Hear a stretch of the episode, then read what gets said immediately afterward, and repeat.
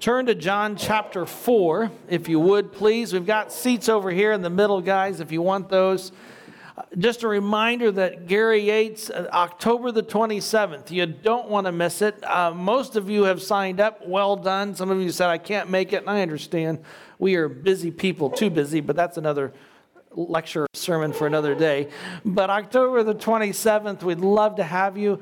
Uh, it's open to anyone. So it's a chance. Some of you said, hey, I'm. Uh, my wife has always asked, What do you guys do? Well, here's a chance. Uh, or you have some friends.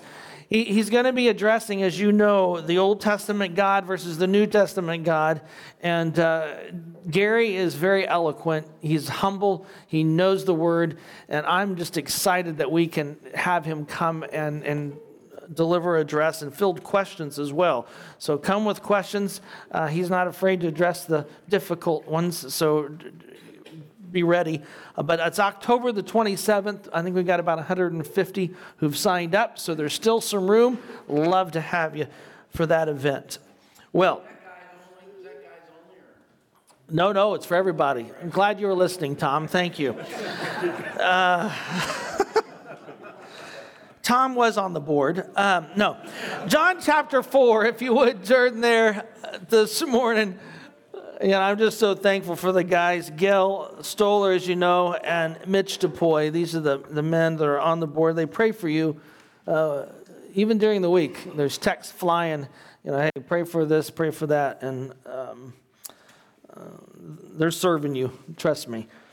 Well, John chapter 4, we've been walking through this book slowly, and today we're going to take a little bit bigger chunk. And so forgive me for that, but I do promise we'll be done at, Lord willing, 10 till. All right? So, John chapter 4, you've got a few verses here at the beginning that's, that kind of serves as a springboard into what we're going to see in Jesus' encounter with the Samaritan woman. It's one of my favorite texts. So uh, just bear with me today. John chapter 4, verse 1. Now, when Jesus knew that the Pharisees, there they are, that's the religious rulers. You know, Jesus has the strongest warnings or um, admonition is to the Pharisees, and yet theologically, they're the closest uh, on many, many fronts. And it says the Pharisees heard, and if you're hearing dun dun dun dun, that's what you should be hearing, right? Because when we get to five, they want to kill him. And it was, it was uh, Jesus was winning and baptizing more disciples than John, although Jesus himself was not baptizing. John, our omniscient author, is giving us another parenthetical statement. Jesus left Judea and set out once for more for Galilee. It, it's as if Jesus is avoiding a confrontation with the religious rulers at this point. We'll get to you in a minute. And then it says, it was necessary. That phrase is loaded in John's gospel. In other words, it's God's plan. Every time it's used, it's speaking of God's sovereignty. And what is it, God's sovereignty? To pass through Samaria. Now, this may not sound much to us, to ears living in 2017 in the United States, but if you were a Jew living in Palestine in the first century and you heard that, you're going, What? Jews don't pass through Samaria. Geographically, it's the most logical route, but ethnically, you don't do it. And we'll talk about the hatred of the Samaritans in a minute. He came to a Samaritan town called Sychar near the Sychar, near the plot of land that Jacob had given to his son Joseph this is Shechem, this is Nablus today. It's a very, you, you don't take tourists to this region. Uh, I have been on Mount Gerizim. I've looked over into that area. Uh, it's a little problematic. Jacob's well was there, so Jesus, since he was tired from the journey, sat right down beside the well. It was about noon. Don't miss it. A Samaritan woman came to draw water, and Jesus said to her, Give me some water to drink. For his disciples had gone off into the town to buy supplies. The Samaritan woman said to him, How can you, a, Jew, ask me, a Samaritan woman, for water to drink? For Jews. And then John gives us another parenthetical statement Jews use nothing in common with Samaritans. By the way, that lets us know our audience, doesn't it? If an if the readers, they, they can't be from Palestine. Anyone living in Israel today, the Palestine region at that time frame, would know that a Jew and a Samaritan don't mix. All right, this is like the KKK and the Black Panthers coming together. It doesn't happen. All right, it just gives you the idea. The hatred is that deep. Jesus answered, If you had known the gift of God, who is it who uh, said to you, Give me some water to drink, you would have asked him, and he would have given you living water. Sir, the woman said to him, You have no bucket, the well is deep. Where then do you get this living water? Surely you're not greater than our ancestor Jacob, are you? She's expecting, No, I'm not, is the response she's expecting. In the Greek, it's clear. And that's the problem. He is greater than Jacob. For he gave us this well and drank from it himself along with his sons, his livestock. Jesus replied, Everyone who drinks some of this water will be thirsty again, but whoever drinks some of the water that I will give him will never be thirsty. But the water that I will give will become in him like a fountain of water springing up to eternal life. And now the woman says, Sir, give me this water. Jesus asked her for water. It's her that needs to be asking for water. Don't miss it. So that I will not be thirsty or have to come here to draw water. And he said to her, Go call your husband and come back here. The woman replied, I have no husband. Oh, you are clever. Jesus said to her, Right, you are. You have no husband, for you've had five husbands, and the man you're living with is not your husband. Right? This you said truthfully. Good job over here, but there's an avalanche that's coming over here. The woman said to him, uh, How about those colts? Sir, I see that you're, you have the office or a prophetic gift. uh, this isn't the prophet. Uh, the Greek's clear. She's, she's saying you have the gift of prophecy.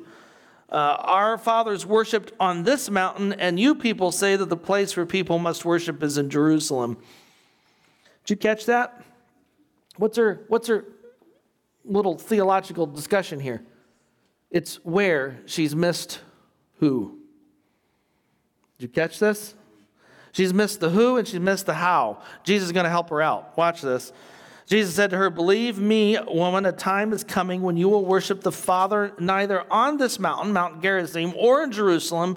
You people worship what you do not know. We worship what we know because salvation is from the Jews. But a time is coming and now is here when the true worshipers will worship the Father in spirit and truth. For the Father seeks such people to be his worshipers. Don't miss that. We don't seek the Lord, he seeks us. God is spirit, and the people who worship him must worship in spirit and truth. The woman said to him, I know that the Messiah is coming, the one called Christ. Whenever he comes, he will tell us everything. He just did. You've had five husbands, and now you're living with one you shouldn't. Jesus said to her, I, the one speaking to you, am he. This text is loaded. Let me back up and, and first give you a little map here for those who love geography. Uh, we are, this is modern, or not modern, well, it's modern Israel, but we're in Samaria at the time. Literally, Jews would go way out of their way, cross the Jordan River, go up modern Jordan today, and then cross back over to get up into Galilee. Uh, for those pilgrimages that they make to Jerusalem, rather than going the direct route through Samaria. And as we look at this text, and this is Jacob's well today. My colleague has drank water from it, but I promised my wife I wouldn't go to this town uh, with two little kids. But uh, my colleague's crazy. Uh, there are three three things that I want you to see that the barriers. We, we, we kind of miss this as we look at this text. But number one, uh, there's a moral barrier. This woman is really, I would argue, a woman of ill repute to have five husbands and then being living with a man uh, this isn't 2017 this would have been highly inappropriate. And you were not jews uh, i've given you several texts there in your notes. A jew was not to associate a good upright jewish male was not to associate with such women. That was verboten right? Uh, and, and I think further evidence of this, she's drawing water when? What, when is this? Noon, it's the middle of the day. You draw water at the morning or at night when it's cooler. You don't do it in the middle of the day. And I would argue the reason she's doing that is she is a bit of a social outcast. The women don't want to hang out with her. Uh-huh. You know, keep the children away. You can just see it. You know, this woman is not someone we want to hang out with. So there's a moral barrier. There's also a gender issue. We miss this as well in the text, I think, sometimes. But a, sage, a, a teacher, was not to be seen with a woman in public, period. In fact, I, I quote Keener, uh, who's done quite a bit of background work on this, and it's in your notes. He said that sage or a, a teacher worried about sending the wrong message to onlookers. If one talked with even one's sister or wife in public, someone who did not know that woman was a relative might get the wrong impression. So, he, he, Jesus is breaking a, a, a, moral barrier by talking to her. He's also breaking it because uh, she's a woman. In fact, Notice the disciples' response. We haven't read it yet, but look what happens in verse 27. Now, at that very moment, his disciples came back. They were shocked because he was speaking with the Samaritan. No, no, no. Text doesn't say that. What's it say? He's talking with a, a woman. What are you doing? We've hooked our wagon to your ministry, Jesus, and you're about to destroy it by talking to this woman careful. You know, they're saying you, you can't do this. But the greatest barrier, I would argue, is an ethnic barrier. She's a Samaritan. Now, who are they? Well, I'm going to give you a quick history lesson, but there's a huge paragraph you can read in your notes. Most of you know the Samaritans, uh, these, these were half breeds. In 722, during the Assyrian deportation, remember Assyria comes in, they take Israel, northern uh, country. They don't take Judah, but they take Israel. They, they, uh, they leave a remnant of Jews behind, the feeble, etc. Later, the Babylonians come in and they move other people groups. They, they relocate people groups to bring instability. That's what, one of the ways they controlled territories. Those people groups mingled with the Jews that were left behind, and their offspring were Samaritans. All right, so they're half breeds. You say, well, yeah, I, I could see that, and I could see some racial tension. It's greater than that. Because what happens is these two, the Samaritans and then the Jews that return after the Bab- during the Babylonian period, the Samaritans do not like them. They try to prevent them from rebuilding the temple, rebuilding the city walls, right? But eventually, and it's in your notes, in 128, the Jewish high priest will burn the Samaritan temple at Mount Gerizim. That's only 100, about 150 years before what we're looking at here. And that hatred just keeps escalating. In fact, in the first Jewish revolt, when Rome comes in the 60s, 70s, uh, and to, to, to squelch the Jews, guess what the Samaritans do? They side with the Romans. There are only about 300 Samaritans left today. I've met the high priest. Uh, they're located on Mount Gerizim in that region. Uh, they're an interesting lot. A uh, lot of uh, physical and mental challenges because they've intermarried for so long. and there's so few of them.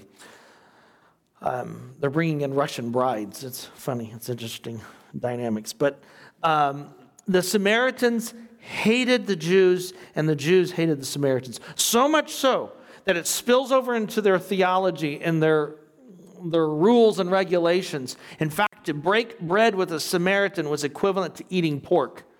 And even today, you won't find bacon in Israel. Well, there's a few places. I've figured it out, but you won't find much bacon. Uh, it's forbidden.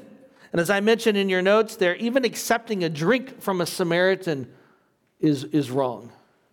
It's interesting, the woman doesn't have too much of an issue over uh, their gender tension, but it's over the ethnic tension, isn't it? Verse 9 of John 4.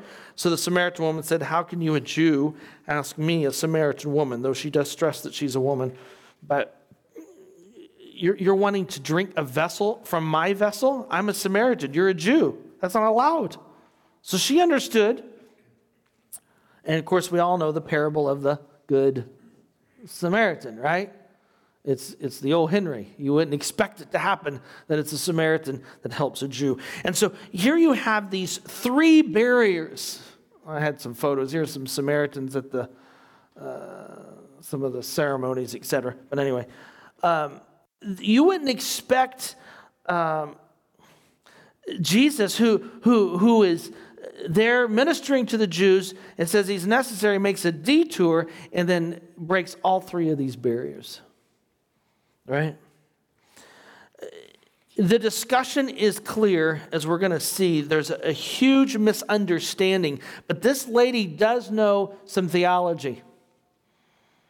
What, what, what theology does she know? One is the issue we've just talked about where do you worship? The, the Samaritans argued that you worshiped on Mount Gerizim. That's the temple that the high priest destroyed. She believes in the resurrection. What else does she see? A Messiah. The Samaritans only held to the first five books of the Old Testament, but they still believed in a messianic figure, one like Moses, and they called him the Taheb. So she understood there is a, a Messiah coming, a Messiah who's going to know all things and, and, and serve as that judicial judge and that redeemer, so to speak, that's going to come. But where she falls short is she doesn't know her own need, does she? It reminds me of Nicodemus, and we'll get to him in a minute. Um, the discussion is simply on the natural rather than the supernatural. And, and the discussion is missing who is truly the Messiah and what is truly their need, their sin. And that's what we're going to get to as we go through. But questions on this, on the Samaritans or this, these divides, that Jesus is reaching out to her. I, I mean, any reader would be sitting up taking nourishment. This is huge. Why would Jesus ever do this? What's going on here? Uh, th- that dissension between Samaritans and Jews is not there today. No. No. They're a non entity, really. Uh, in fact, I think most Samaritans that I know are Israeli citizens. Yeah. They're kind of, anyway, that's a whole side note. Well, notice the discussion, as we just talked about. There, typical of John's gospel, there's misunderstandings. With Nicodemus, it was about being born from above, born from a, uh, or born again. This issue is over the water, isn't it? Water is symbolic of the Holy Spirit in John's gospel, and you certainly see this here. And Jesus tells her in verse 14 the water I will give him will become in him a fountain of water springing up to eternal life. It's an unusual phrase. It's interesting. I mentioned this top of page two the Spirit of God, seen as water, is uh, depicted elsewhere in the Old Testament. Turn to Isaiah 35. Isaiah 35 is a text I want you to see. Ah, here it is Isaiah 35. We'll look at verses 1 through 6. It says, Let the desert and dry region be happy. Let the wilderness rejoice and bloom like a lily. Let it richly bloom. Let it rejoice and shout with delight. It is given the grandeur of Lebanon, the splendor of Carmel and Sharon. They will see the grandeur of the Lord, the splendor of our God. Strengthen the hands, steady the knees. Tell those who panic, be strong, do not fear. Look, your God comes to avenge. With divine retribution, he comes. Then, verse 5 the blind eyes will be opened and deaf ears will hear. We'll see all of this in John's gospel. The lame will leap like a deer, the mute tongue will shout for joy, the water will flow in the desert. It, the water was seen associated with the messianic age. I, don't think it's a coincidence that the object lesson that Jesus is using with the Samaritan woman is over water. And, and by the way, we saw this with the imagery of the wedding, didn't we, in, in chapter 3 or 2? Uh, and even in three, uh, with John saying, I'm the friend of the groom, I'm not the, I'm the best man, I'm not the groom. And so, as you see there in your notes, as I highlight, this water pouring over is a sign of a messianic age, the blessing that comes. And the confusion is she's thinking naturally, he's speaking supernaturally, isn't he? He's referring to the water, the, the spirit that comes, and one that which grants eternal life. It's interesting. I believe she accepts Jesus' offer. Because in verse 28, look at this the woman left her water jar. She takes of the supernatural water. I don't need this anymore. you say, well, Hoffet, I think you're reading the text. Well, it's an interesting statement, isn't it? She leaves her water par, uh, uh, uh, jar and off to the town to tell the people, Come, see, look at this, verse 29. Come see a man who told me everything I did. What did she say about the Christ in verse 25? He'll tell you everything. And she said, He did. Surely he can't be the Messiah. Sir, prophetic office, Messiah. And by the way, the way she worded it, it's expecting a negative response. No, it can't be. She's very slick. Because if she said, I found the Messiah, no one would have believed her. well, why listen to her? So she's back in it and said, Well, this can't be him, can it? Just come see. So they left the town and began coming to him. The prophetic office that she sees in this discussion over the, the worship on which mountain changes very quickly, and I think she understands fully what Jesus is saying and who he is. There's a recognition not only of who he is, but there's a recognition, I would argue, of her own sin. Right? That's clear in the text. The God is spirit and truth that is offered in verse 24. God is spirit, and the people who worship him must worship in spirit and truth. Carson makes a comment in his commentary that's brilliant. There under verse 24, he says, God is spirit means that God is invisible, divine as opposed to human, life giving, and unknowable to human beings unless he chooses to reveal himself. It is necessary that I go through Samaria.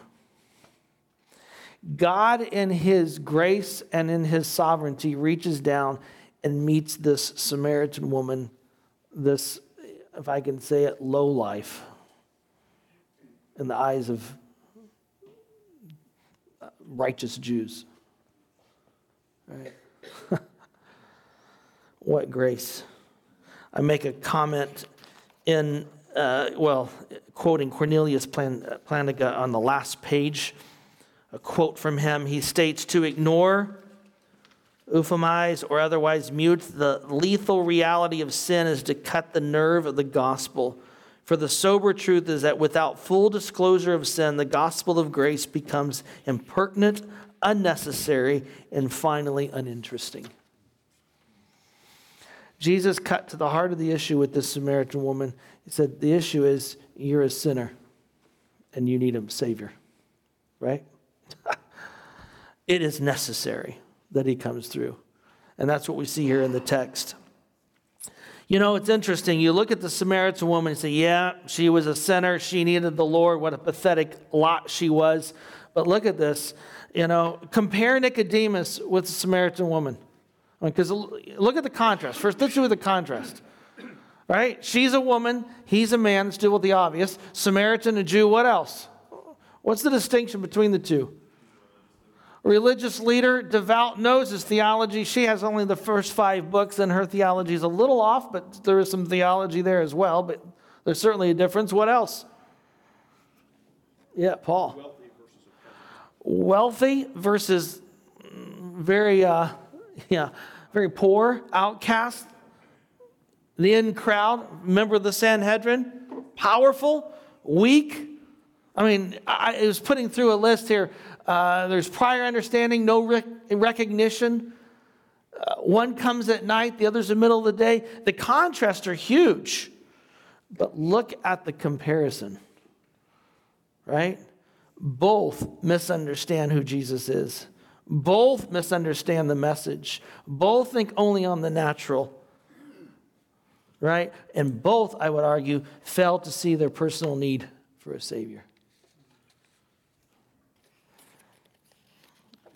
I, uh, there's no rightful claim. I put this in my notes as I was thinking through. There's no rightful claim by the most respected sinner. There's no rightful claim to the gospel. I don't care how wonderful you are, like Nicodemus, or how pathetic you are as the Samaritan woman.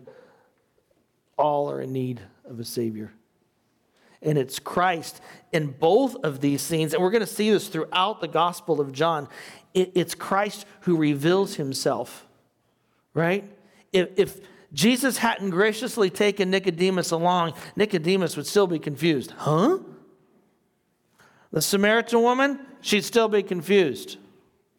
Theology's off. Understanding of their own depravity is off. God reaches down.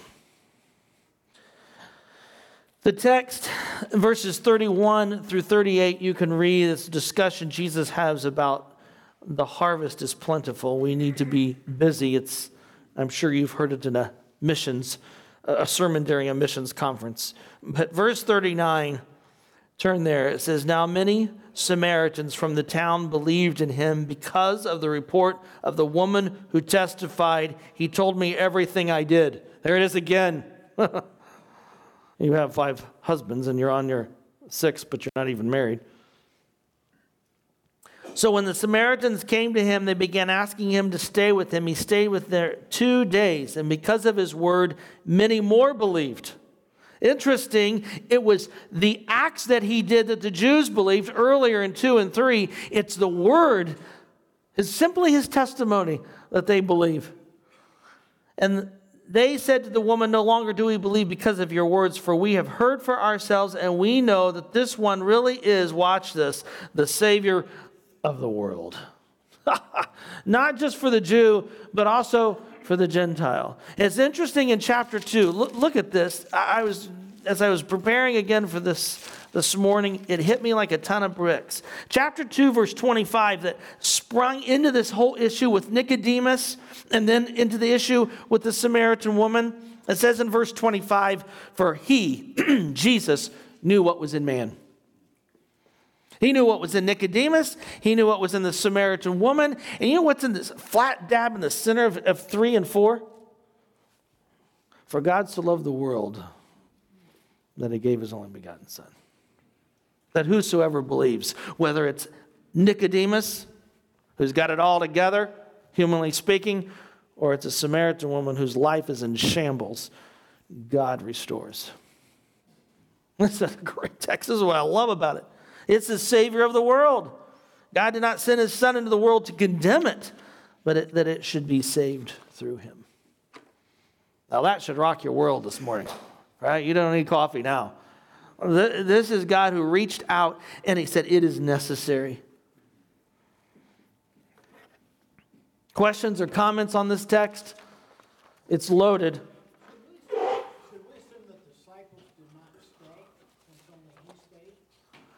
The disciples, we're told, went into town to get food. They, they came back, and I would assume they stayed with Jesus at that point because then it says after the two days he departed from there to Galilee and it seems they're with him. Yeah, that's a great question.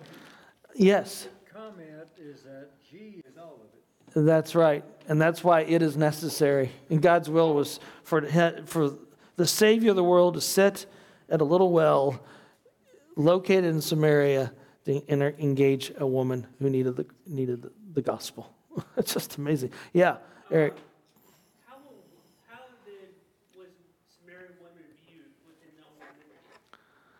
The same issue would have been the case. A woman was a bit second class, right?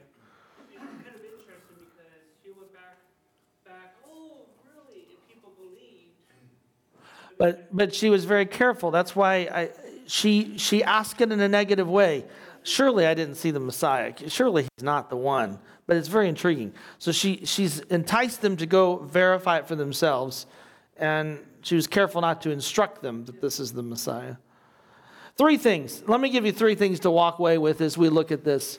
Number one, similar to the Samaritan woman, it's so easy. Uh, careful. Uh, Jesus It is Jesus who sought us and brought us out of our sin and shame. The gospel makes a change and affects our very being. I just read a biography of Martyn Lloyd-Jones by Iain Murray. Wow, it was spectacular. Uh, if you want to, if you love biographies, you want to pick it up. Uh, Martyn Lloyd-Jones was the pastor for 30 some years at uh, Westminster in London. And, and some of his final words, uh, he knew he was going to die. He makes this statement. It's on the f- first uh, page of your notes. When you come to where I am, here's a man who was used mightily by the Lord. He says, There's only one thing that matters that is your relationship to Christ and your knowledge of Him. Nothing else matters. Our best works are tainted. We are sinners saved by grace. We are debtors to mercy alone. I think that's why Paul, at one point, says he's the worst of the apostles, but by the second Timothy, he's the worst of sinners. Because he's grown in a greater knowledge of who God is. And as I read this text with the Samaritan woman, it's like, Lord, may we not forget where you've brought us. Ephesians chapter 2, you know the text.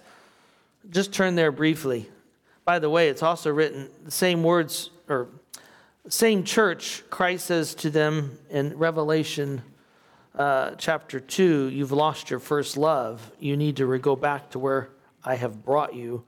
Because in Ephesians chapter 2, Paul reminds them 30 some years earlier exactly where Christ had brought them. Although you were dead in your transgressions and sins in which you formerly lived according to this world's present path, according to the ruler of the kingdom, there, the ruler of spirit that is now energizing the son of disobedience, among whom all of us also formerly lived. We were by nature children of wrath, even as the rest. We're no different than a Samaritan woman, right? Oh yeah, I mean she had she had her issues.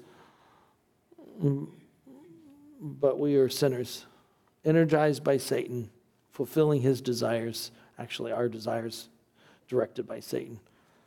Right? The gospel makes a change and it affects our very being. If you've not left the water pot, I challenge you to reflect this morning. I'm assuming everyone here knows Jesus as their Savior. If not, I challenge you this morning. This gospel is rich, it's pure, it's glorious, and that leads us to the second point of the notes. It fills the void, giving us true love, hope, peace, and joy. All of them were missing in the life of the Samaritan woman. Right? True love, she didn't know what true love was. Peace? Really? Hope? I don't think so. Not drawing water at noon. And joy? Absolutely not.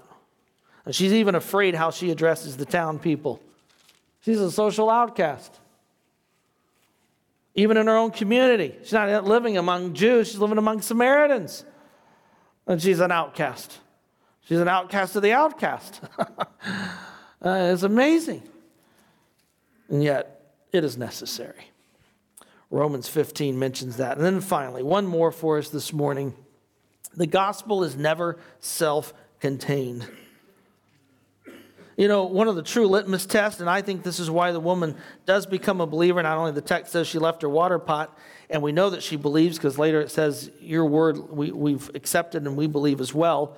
But I think one of the litmus tests that she truly is saved is she immediately has to share what's happened in her life. Right? She's not going to sit idly by. I got to share this with someone. A truly repentant heart, I mentioned in your notes, never hoards but overflows with joy. Second Timothy, turn here, Paul's final words to his dear son in the faith. Uh, Second Timothy chapter 1. Look at this, verse 8. He says, So do not be ashamed of the testimony about our Lord or of me, a prisoner for the sake, but by God's power, accept your share of suffering for the gospel. He is the one who saved us and called us. That's exactly what he did with the Samaritan woman. It's exactly what he did with Nicodemus, right? Intriguing. We don't even know if Nicodemus accepted the Lord in chapter 3. By the end, yes, he's a follower of Christ. He's there taking down the body, preparing it for burial. but either way, uh, he is the one who saves. It's not based on our works, but on his own purpose and grace. Did you catch that? By the way, saved us is it's aorist, it's finished, it's done. We are his. In this gospel, I was appointed a preacher and apostle because of this. In fact, I suffer. Hold to the standard, verse 13, of sound words that you heard from me, and do so with faith and love that are in Christ. The gospel changes lives and it calls us to respond. and I'm looking at a group of men that are on fire. I see Brian working at the prison and Pete, October the 27th, right, guys? Uh, state pen, sharing Christ. Uh, the list goes on around this room. Keep it up. Keep it up.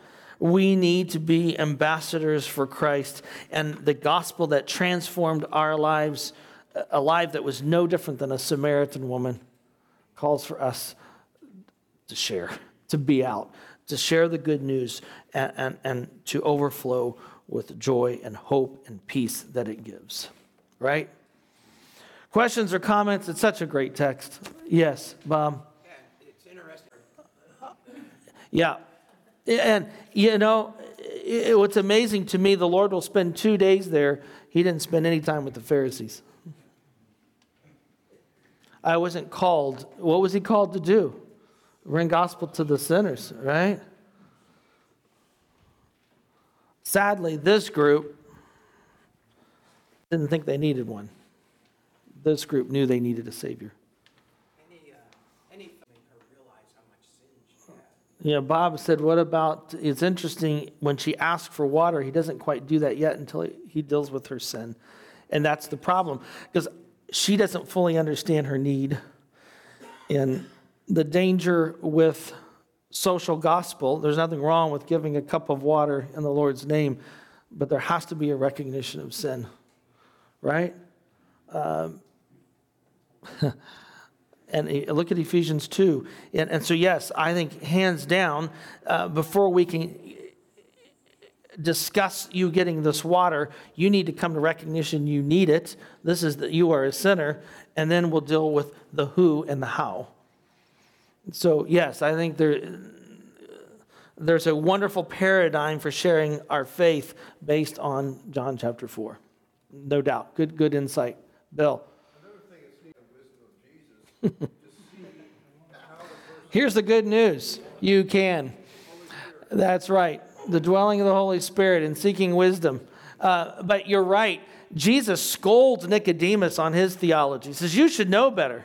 He doesn't do that with the Samaritan woman. There's so many things here that you can unpack and compare the two. But again, what is in the center of it? We got a Savior for the world, right? For God so loved the world. It's a beautiful scene and setting us up. Chapter 5, the tide's going to turn. The tide's going to turn, and we're going to see that as we move here into uh, continuing our journey through John's gospel. But isn't it a great text? Oh, I love it. I just we could spend all day, but I need to let you go. So let me pray. Father, we just come to you and we marvel at your grace in our lives. As Plantinga has warned, we must not come callous to sin. We must not forget where you have brought us, but we also must not um, come desensitized to sin in our lives. For a recognition of where you brought us should make us all the more diligent, diligent in guarding our hearts, our minds, our eyes, whether it's turning on the internet and looking at things, whether it's talking what comes out of our mouth, whether that be gossip, whether that be um, a critical spirit, whether it be demeaning, whether it's, it's, it's not loving our wives as you, your son loves the church. The list goes on. Not frustrating our children. Lord, it is our desire to be good ambassadors for you, and that means ones that understand and have come to full grasp, grasp of what it means that you have saved us from our sin. This Samaritan woman has a clear understanding.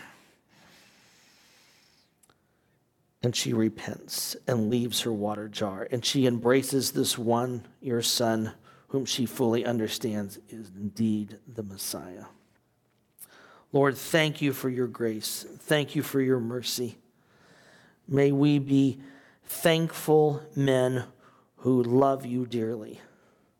Help us to grow even more in our understanding and love of the gospel and you, the God of the gospel. In Jesus' name, amen.